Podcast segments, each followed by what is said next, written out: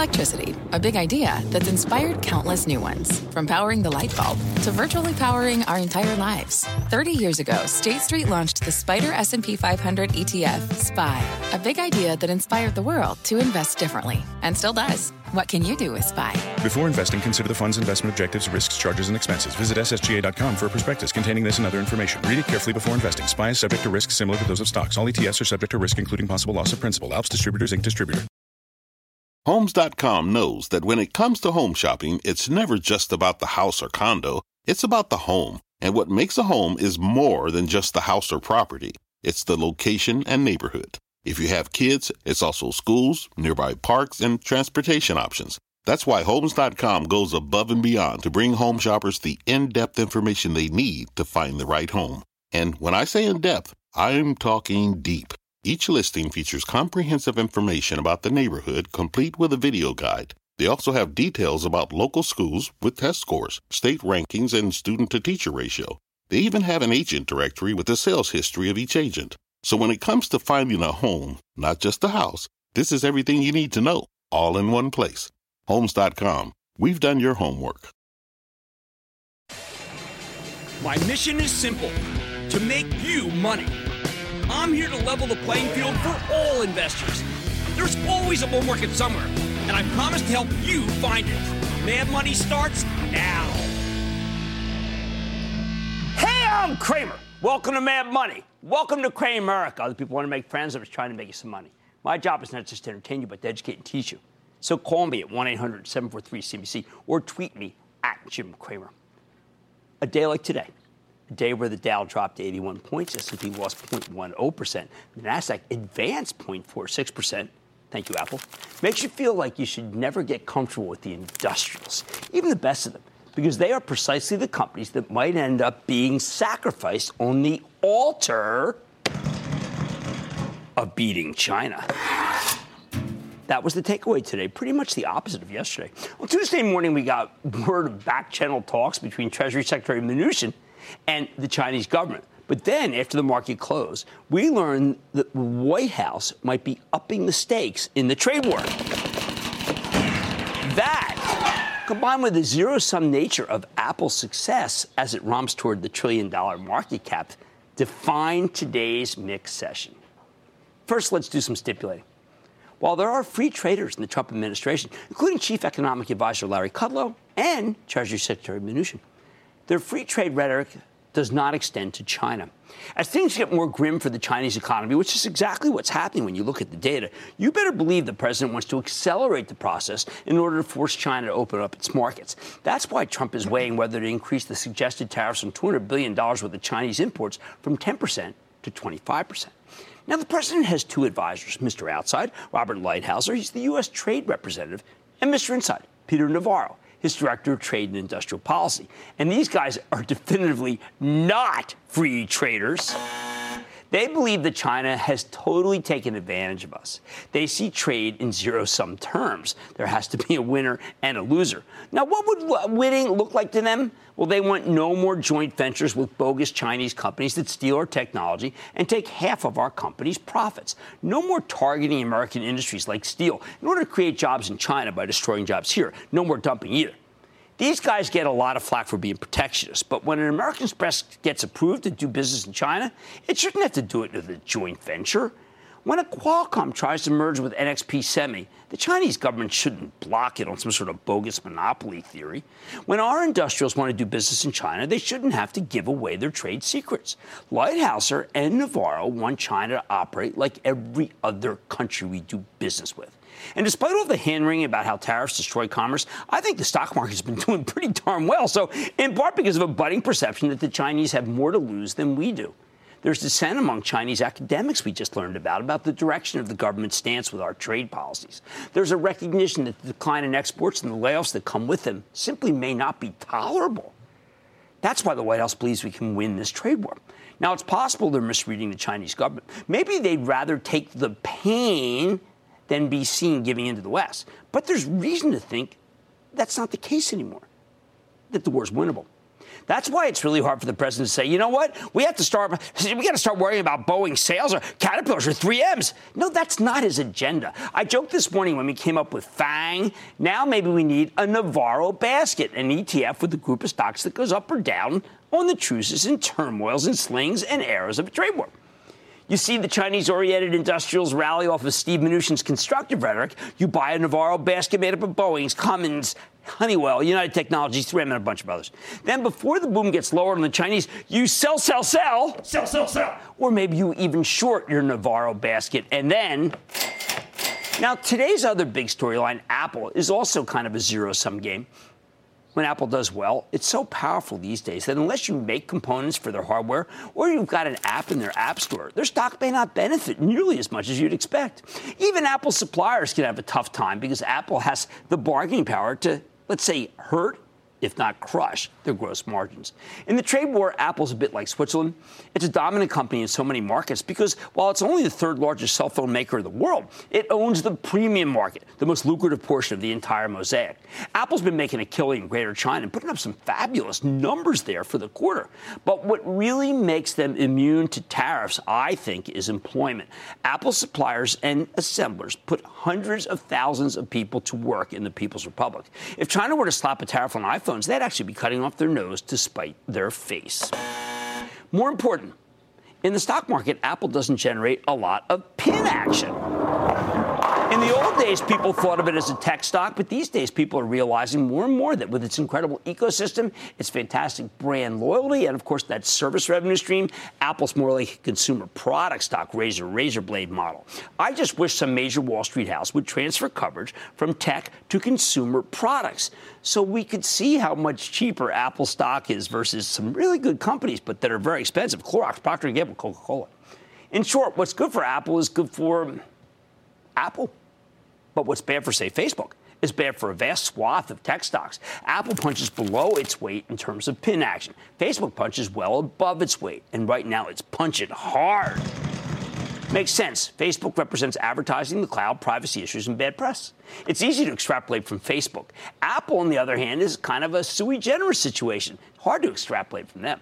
One other thought. This market gives you endless buying opportunities. We saw the banks get slaughtered when rates were going lower, right? Now rates are going higher again, and the Fed signaled today they're going to keep rising. The banks are superb investments, very cheap stocks. Drug stocks got slammed off of some presidential criticism, but then their earnings came out and they were so strong that the stocks were too cheap. Suddenly they've become beloved again.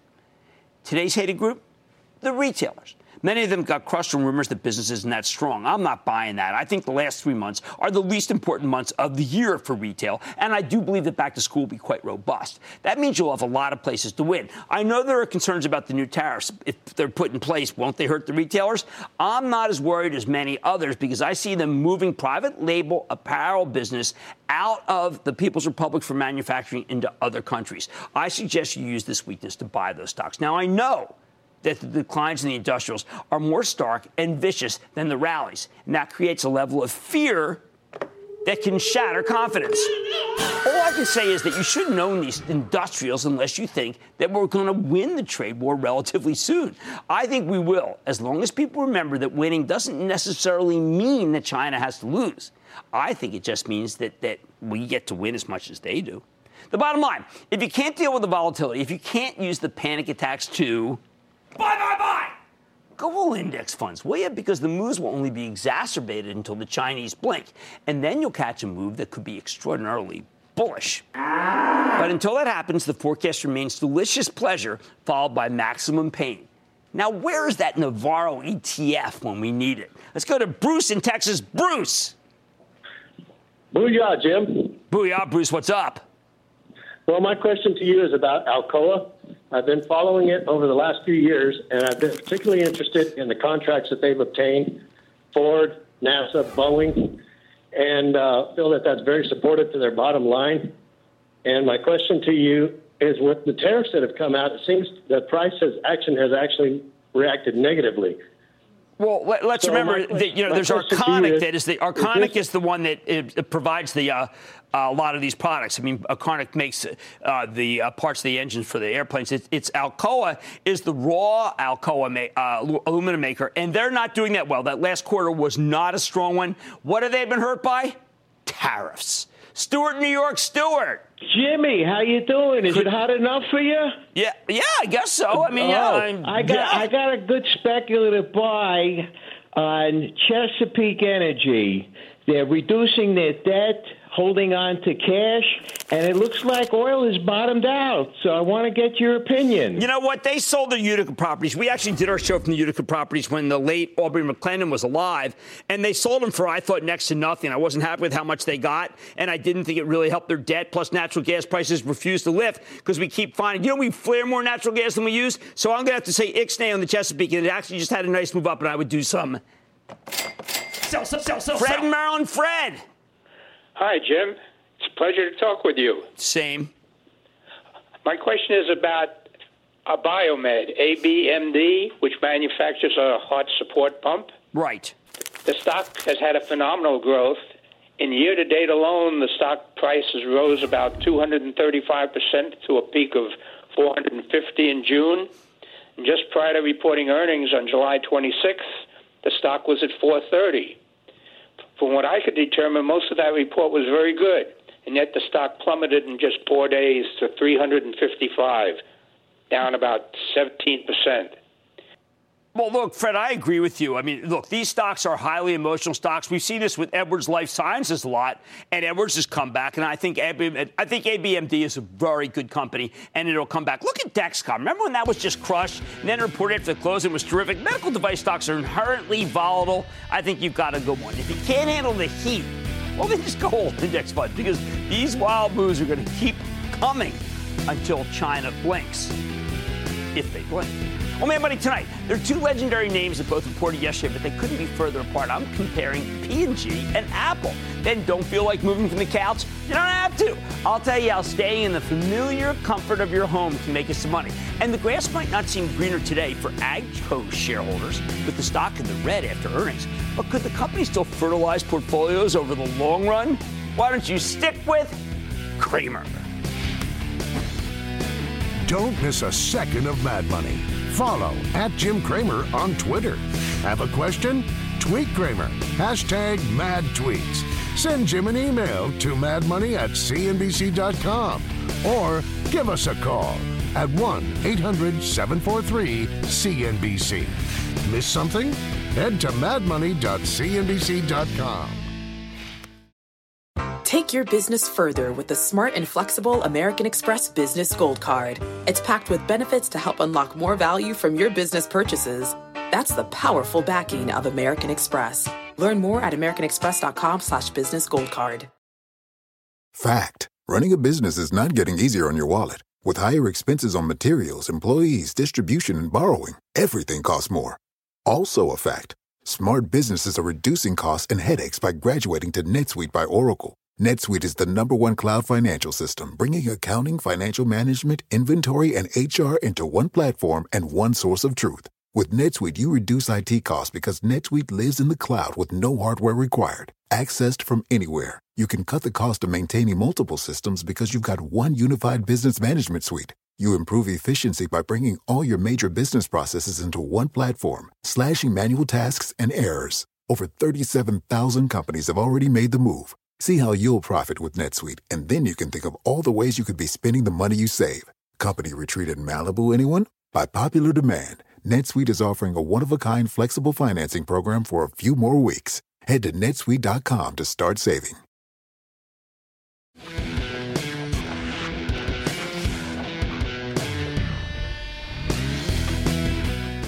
If your grandfather hadn't worn it, you wouldn't exist. That's the inscription on the back of my Old Spice deodorant bottle. And every time I read it, I smile because indeed, my grandfather used Old Spice. And truly, in the mindset of my era, that's exactly why I buy it. I stayed loyal to it from the days when I first needed to wear deodorant, or at least when I first realized I needed to wear deodorant. Will I ever switch? No, no more than I would ever switch from the Apple ecosystem to some who cares handset company. But Apple gets a heck of a lot more out of that brand loyalty than Procter & Gamble, the parent of Old Spice, does. Yesterday, Procter & Gamble reported in the morning and Apple reported in the evening, and they couldn't have been more different. If there was a theme running through the Procter conference call, it's that people around the world change their behaviors and preferences rapidly, often based on price. Brand loyalty is a real challenge to keep, something they're going to put to the test now with a 5% price hike on Bounty. Charmin and Puffs. I think it's a risky, risky bet for one of the world's largest consumer products companies, as nobody can guess if the price will stick or if competitors will even follow. Management acknowledges that raw costs have skyrocketed, and they have to pass these price increases to their consumers. Or some think risk extinction. Maybe that's fine for tissues, but with important lucrative franchises like grooming already decreasing 3%, it's an open question whether Procter can possibly get away with it for some of these products. Now let's consider Apple. It's got a 96% customer satisfaction rating on all of its products. A list is quite prodigious these days, including a 98% satisfactory uh, level on the latest iPhones. Remember, those were supposed to flop, right? No one was ever going to buy a phone uh, with a pain in the butt facial recognition for $1,000. Totally wrong. Most popular ever. As CEO Tim Cook says, the customer sees the value proposition, seizes it. Or another way to look at it, the buyer's willing to pay the freight. Apple has a $9.5 billion service revenue stream growing this quarter at a 31%, 31% clip year over year, and not to mention 300 million paid subscribers. When you have those customer satisfaction numbers, when you can pick up market share as easily as Apple can because of its reputation, then sure, you can get away with raising the average price of your phones from $606 to $724 as they did this quarter. Now, the most important number in the consumer products lexicon is organic growth. I like to think it's a sign of winning through innovation, adding new categories and product lines. Procter gave you a paltry 1% organic growth this quarter. Apple? Now, there are so many different growth measures, but all of them point to what I can only describe as a double digit blend and a consistent one at that, with accelerating revenue growth. It's not just new phone sales that get customers to lovingly embed themselves deeper and deeper into Apple's web. Tim Cook talked about how an Apple Watch may intrigue an Apple phone user, and vice versa. Procter & Gamble, it has no ecosystem anymore. Nobody links any of its myriad products with each other. I used to use Old Spice body wash until one day I checked off a box for bath wash from this Dollar Shave Club. And now it just keeps coming and coming and coming to house automatically and endlessly. One less item in the grocery bag, so I ditched Old Spice. They didn't even have that product in Grandpop's day, so it's no betrayal. Oh, and let's not bury the lead too far. I always used to use Gillette razors and blades, but I switched even though I do like them. Why did I do that? Because you know what? I hated chasing down a clerk to open the stupid plastic case they're hidden behind. I think Gillette will soon need to cut prices dramatically if it wants to maintain its share. Needless to say, Apple shouldn't have that problem let's get back to the Old Spice example. That grandfather inside jokey come online on the back of the Old Spice container. Do you think that means anything to the Gen Xers and millennials? Brand loyalty, an oxymoronic term in the traditional packaged goods industry. While I'm slinging some truth at you, in the new world, where are people increasingly buying things? Online.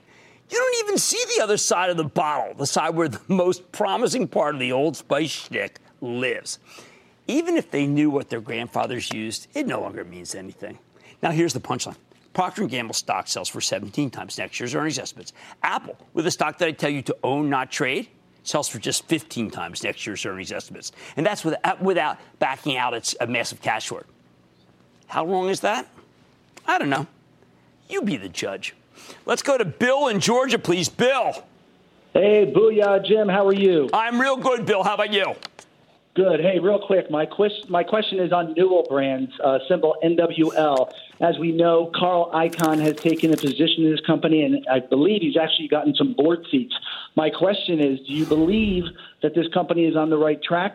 I know there's supposed to be a stock buyback, but I haven't really seen a big enough bump for that. I wanted okay, to know your remember, opinion. remember, Carl's in, but he's friendly. Uh, it's Michael Polk that runs the company. It's got a 3.5% yield. I think that they're going to get a breakout quarter, not this quarter, but next quarter. A lot of things have gone wrong, including raw costs, but I think those can turn. I am a believer that the stock is going to work here, but it is not going to work like that. Brand loyalty doesn't mean much anymore, and that's bad news for P&G. Apple, on the other hand, it's so embedded in your life that you pretty much have no choice but to stay loyal to that ecosystem. Much more mad money in pizza, video games, parking on a couch. No, I'm not talking about your college years. I'm revisiting the stay at home economy tell you which stocks stand to benefit. Then I'll clue you into some new ways to profit from the rise in popularity of chilling at home. It's a one two punch. And AGCO CEO has plenty to say to Donald Trump the last time he joined us. I think right now we have people in Washington who don't listen. They don't read, they don't listen, and they have a uh, maybe not the brightest background, I would say. Hmm. Tonight we'll see if his message to Washington remains the same. So stick with Cramer. This episode is brought to you by AARP. Ten years from today, Lisa Schneider will trade in her office job to become the leader of a pack of dogs. As the owner of her own dog rescue, that is. A second act made possible by the reskilling courses Lisa's taking now with AARP to help make sure her income lives as long as she does. And she can finally run with the big dogs and the small dogs who just think they're big dogs.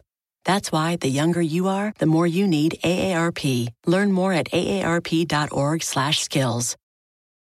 When you're hiring, the best way to search for a candidate isn't to search at all. Don't search, match with Indeed. Indeed is your matching and hiring platform with over 350 million global monthly visitors, according to Indeed data, and a matching engine that helps you find quality candidates fast. Use Indeed for scheduling, screening, and messaging to connect with candidates faster. Plus, 93% of employers agree Indeed delivers the highest quality matches compared to other job sites, according to a recent Indeed survey. Leveraging over 140 million qualifications and preferences every day, Indeed's matching engine is constantly learning from your preferences. Join more than 3.5 million businesses worldwide that use Indeed. Listeners of this show will get a $75 sponsored job credit to get your jobs more visibility at Indeed.com slash Mad Money. Just go to Indeed.com slash Mad Money right now and support this show by saying you heard about Indeed on this podcast. Indeed.com slash Mad Money. Terms and conditions apply. Need to hire? You need Indeed.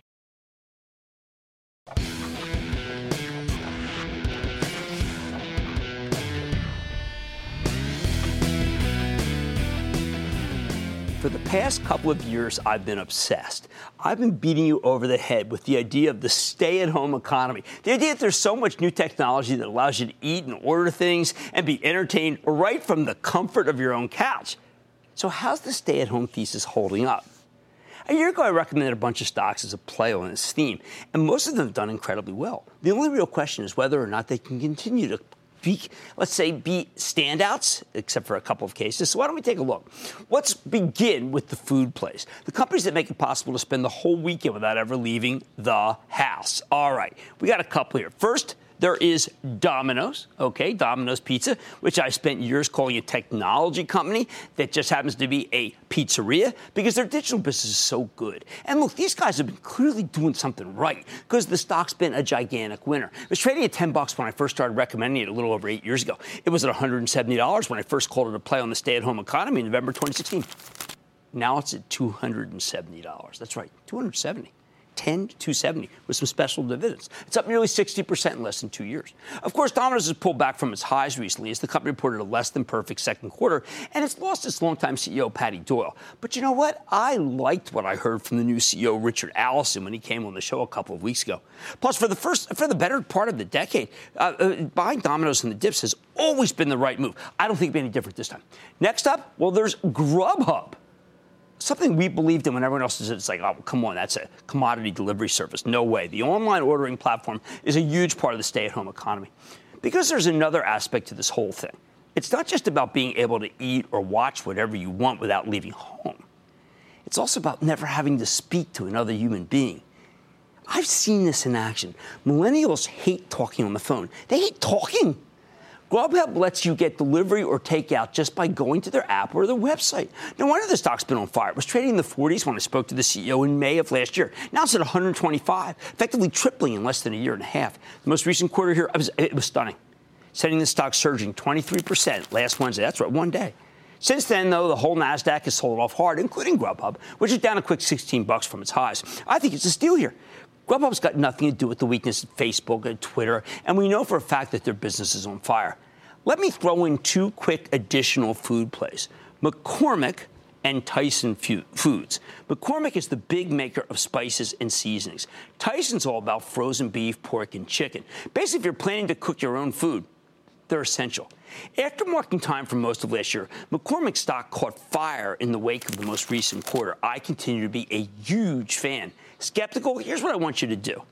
I want you to go to your local Walmart, like I'm about to do, or at least show you. Get this. You know what? You take a look at the walls of French's mustard as well as Frank's hot sauce, but I wasn't as obsessed about that when I took this picture in Louisiana. And the aisles are chock a block with their spices, too. Wow, what a picture. Tells a thousand words, doesn't it? Tyson, on the other hand, has been a real dog lately. It's down 29% year to date. Ouch. Now, they had to deal with a host of issues from product recalls to trade woes. Best thing I can say about Tyson is that the stock is now dirt cheap, selling to nine, nine times next year's earnings estimates. But it was a miserable conference call that I just got off of with them, and I got to tell you, there are easier ways to bargain hunt. I'm going to take a pass. Next component of the stay at home economy video games. The rising popularity of games like esports has turned this into a huge market as the technology behind video games just keeps getting better and better. Plus, you've now got a whole generation of adults who are practically raised by Nintendo. Which brings me to the big three publishers Activision Blizzard, Electronic Arts, and longtime Cramer fave Take Two Interactive.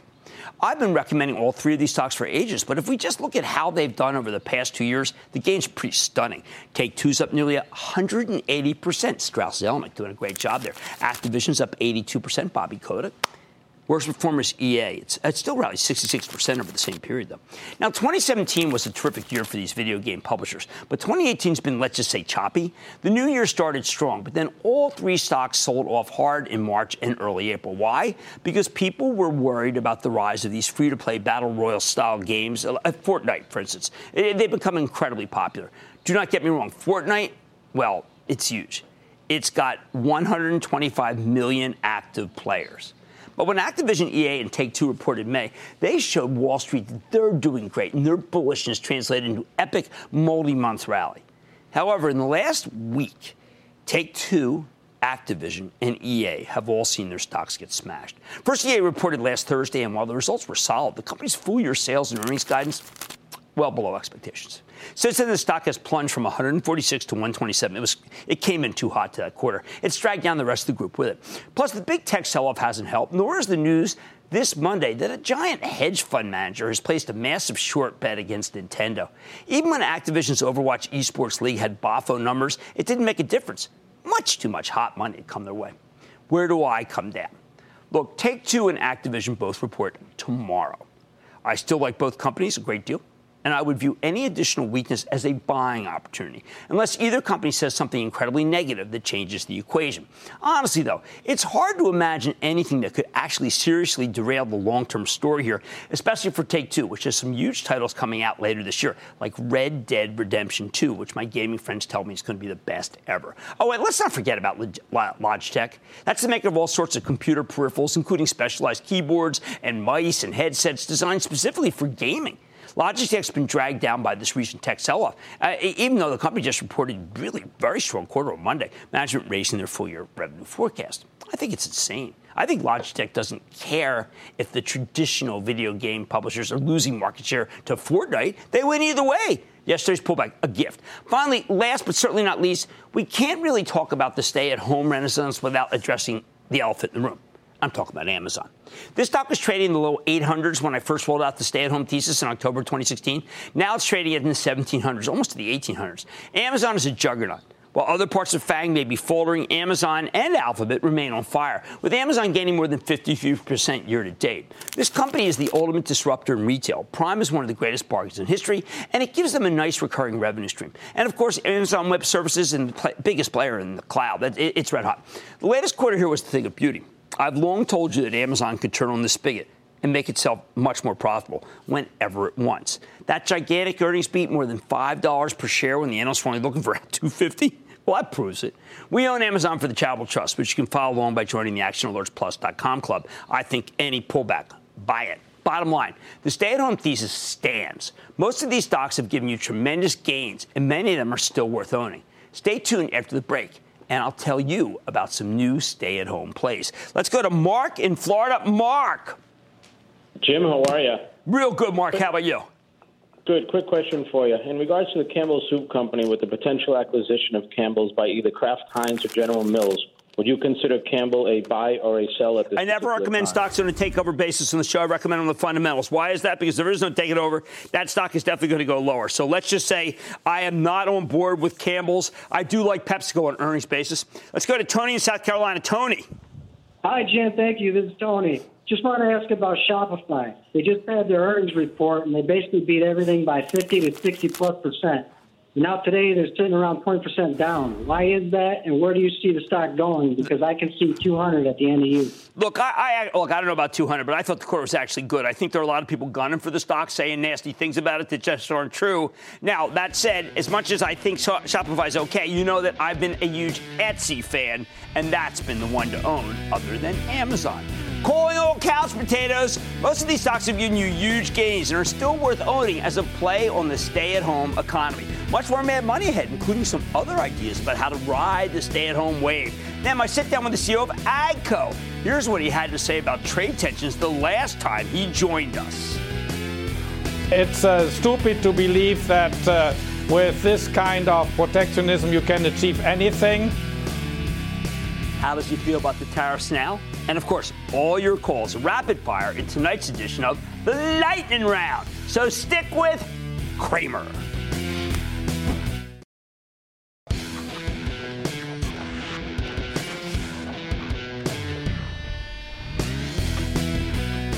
Before the break, I caught you up to speed with the performance of the stay at home economy names. And for the most part, they've been working very, very well. But this is a huge theme. The idea that people, especially younger people, prefer to stay at home, staring at multiple screens rather than going out, it's here to stay. The thing is, given how much many of the original stay at home stocks have run, I want to find you some new ways to play this incredible long term secular growth story. So let's go to work. First off, there's food.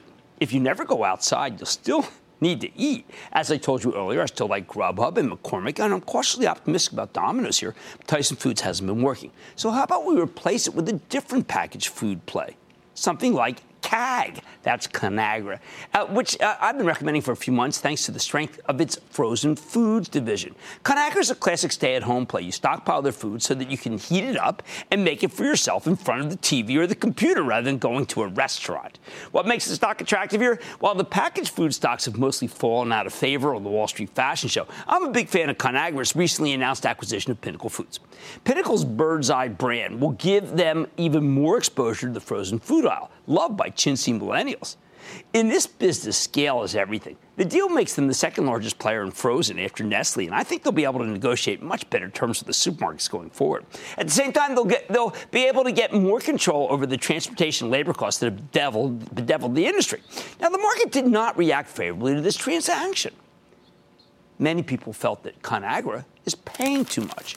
I think the superb management team at Conagra totally gets it. Plus, CEO Sean Connolly has terrific track record when it comes to integrating newly acquired properties, and also, by the way, divesting them. The Pinnacle deal turns Conagra into a growth food stock, and that's a real rarity. The darn thing is still pretty cheap. Think of it as a play on the freezer aisle, which is integral to the stay-at-home economy. How about entertainment? A huge part of this thesis is that these days people have so many options on TV and on their computers, they just sit on the couch. It's become a much more attractive proposition. Obviously, Netflix has been a real game changer because they realized before anyone else that people just want to binge watch their favorite programs at home. And they've given us some fantastic shows to binge on. Why go out when you can spend a dozen hours watching the latest season of Luke Cage? I mean, you know, right? Or how about Fauda? Have you seen that one? Now, granted, Netflix has really gotten slammed over the last few weeks. The last quarter was a major disappointment to a lot of people. The company missed its own subscriber forecast by more than a million users. But since then, the stock has come down roughly 20% from its highs. Even with that decline, though, let's not forget that Netflix stock is still up 76% year to date. Stock remains expensive here.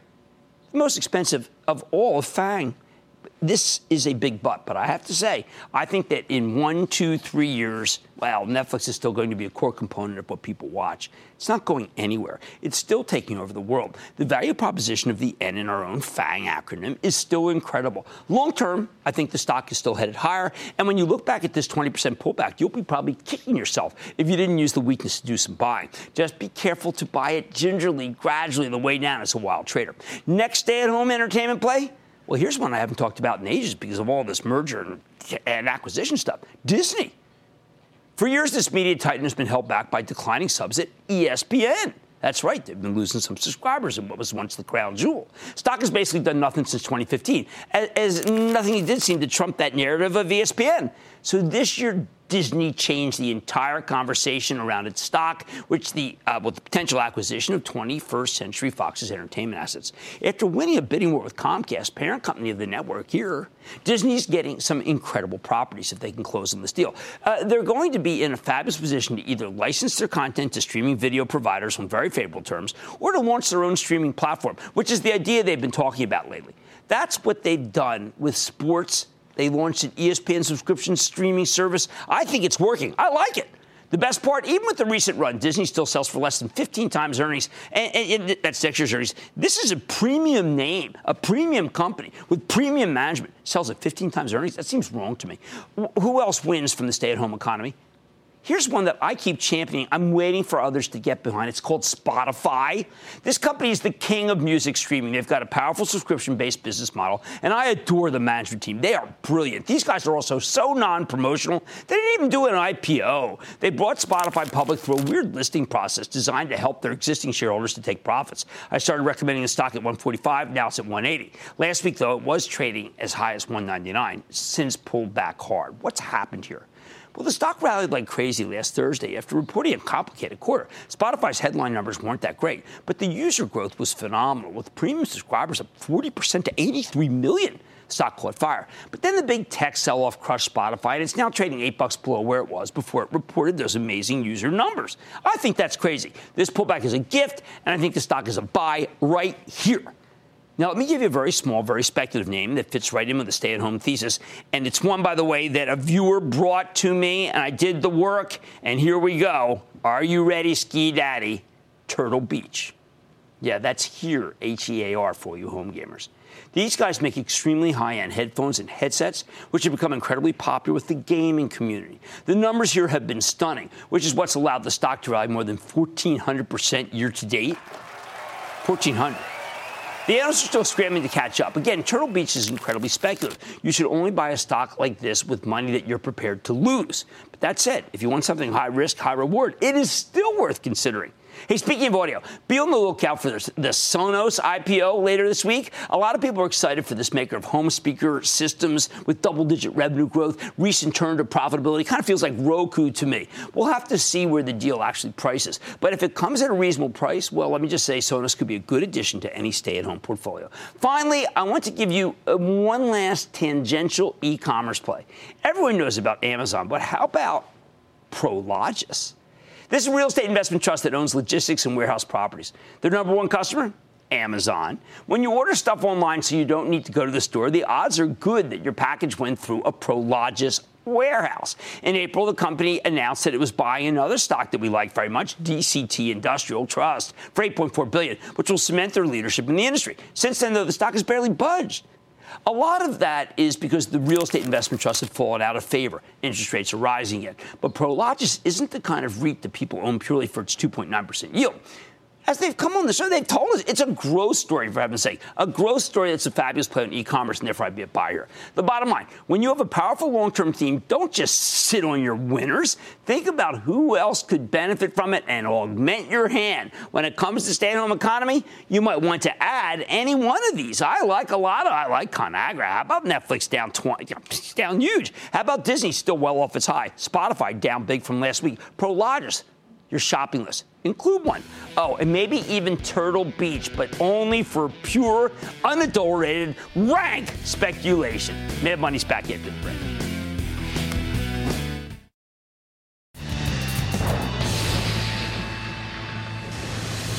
It is time. It's time for the lightning round. What is that?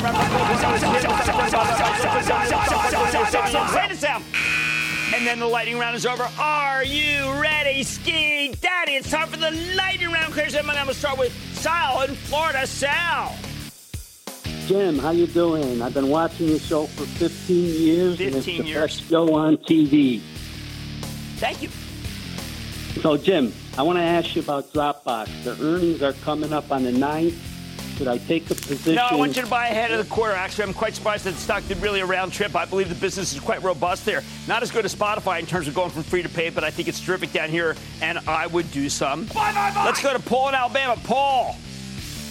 Hey, Jim, this is Paul from uh, Alabama. Are you All right. familiar with MaxLinear? Why would you buy MaxLinear if Texas was just reported an unbelievable quarter? It's got that new old leadership, but I think it's a better book of business. That's what you want to do. Let's go to Judy in California. Judy. Hi, Mr. Cramer. Judy, so nice to talk to you. Thank you. Say, Thank what's you. up? Thank you for taking my call. I have a question on Terraform Renewable Energy. I did purchase some for the growth and the dividend. Yeah, I think it's okay. I think you're taking on a little too much risk. I don't want you to be able to reach for yield, and that's exactly what you're doing. If you want a 7% yield, I would actually go with that Dominion uh, midstream because they just raised the yield, raised the uh, dividend, and I think that therefore it's safer. Just not my cup of tea. Let's go to Josh in Nevada, please. Josh. Hey, Jim, a big booyah to all your staff. Ah, they're smart. They make me look good every Especially night. Kathy, though. She's awesome for getting me on today, and she deserves a raise. I agree. But anyway, I wanted to uh, talk about AGNC today. Uh, Look, you're going to get an 11% off yield, but the 6% stock is going to do absolutely nothing. So you're sitting there taking that yield in, but you might be losing on your principal. That is not what I want. I don't. I want to get capital gains and I want an increase in distribution, not just that distribution. I think that thing is. I've been railing against it, and I continue to do so. I'm going to throw in Annaly, another one I don't like. Let's go to Wayne in Texas. Wayne. Booyah to you, Jim. How you doing today? All right. How about you? I'm doing fantastic, buddy. Another day of paradise. There you go. Thinking the same. Hey, uh, INT, World Fuel Services. Oh, I've Give looked me, at uh, that a million give me the times. Honestly, honestly, I've looked at it a million times. There's not a lot of growth there, and I think it's like a kooky little stock that doesn't have a lot of upside. How about we go to Primal in, te- in Texas? Primal. Hey, Jim. Hi, how are you? I'm a first time caller. Okay. Um, so, Jim, here's the stock that's kind of um, given me some ulcers over the last year.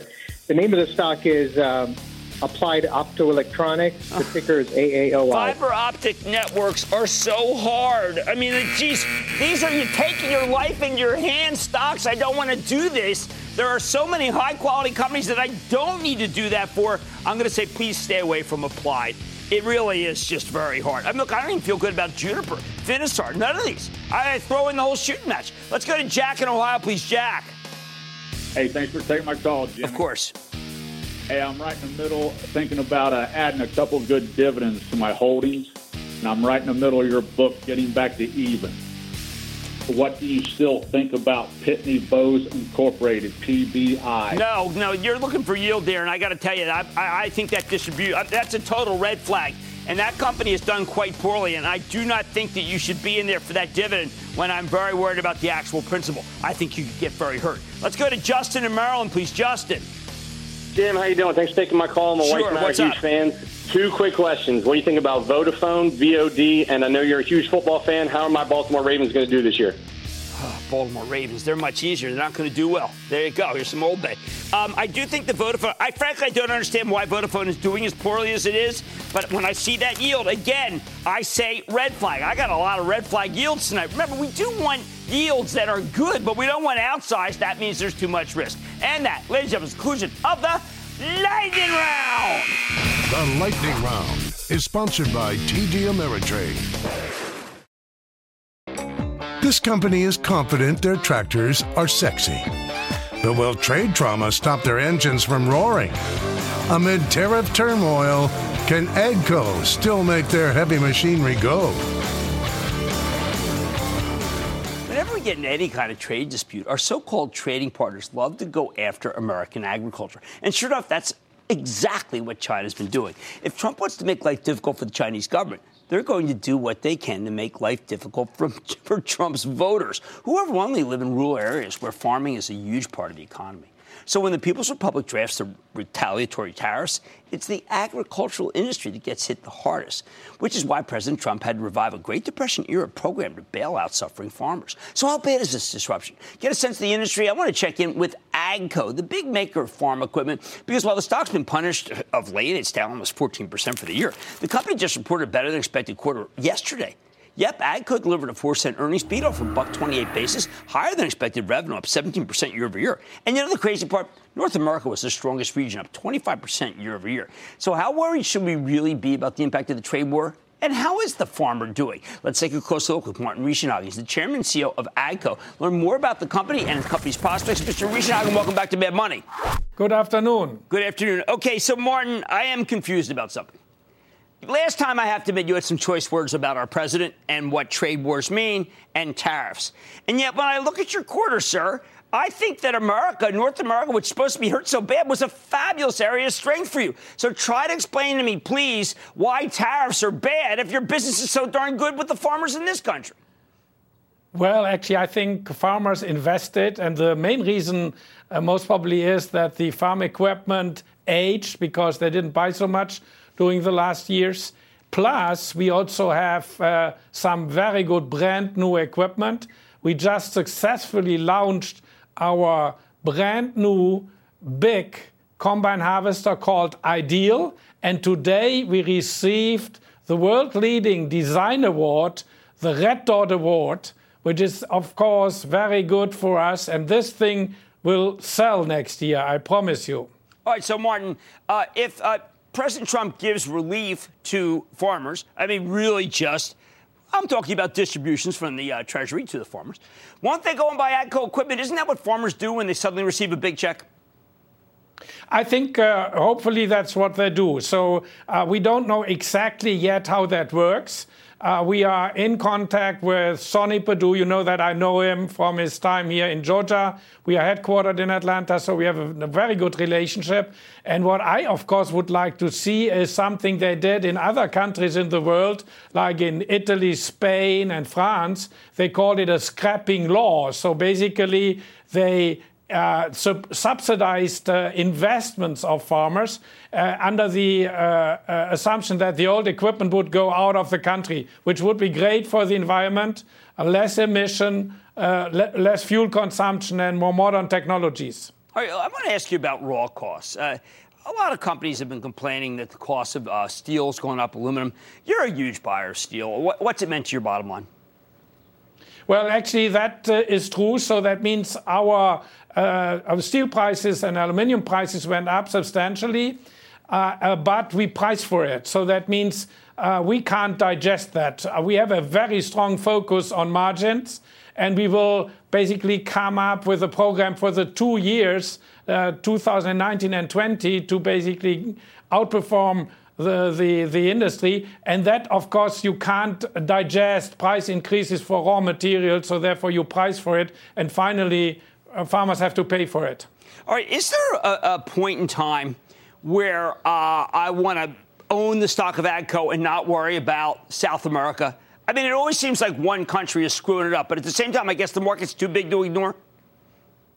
I think that's the beauty of AGCO. We are so global that at the end this does balance out. So you might have a bad year in one region and then you have an excellent year in another region. So that means uh, South America, yes, they struggle right now. I see them coming back strong. So our order book is excellent.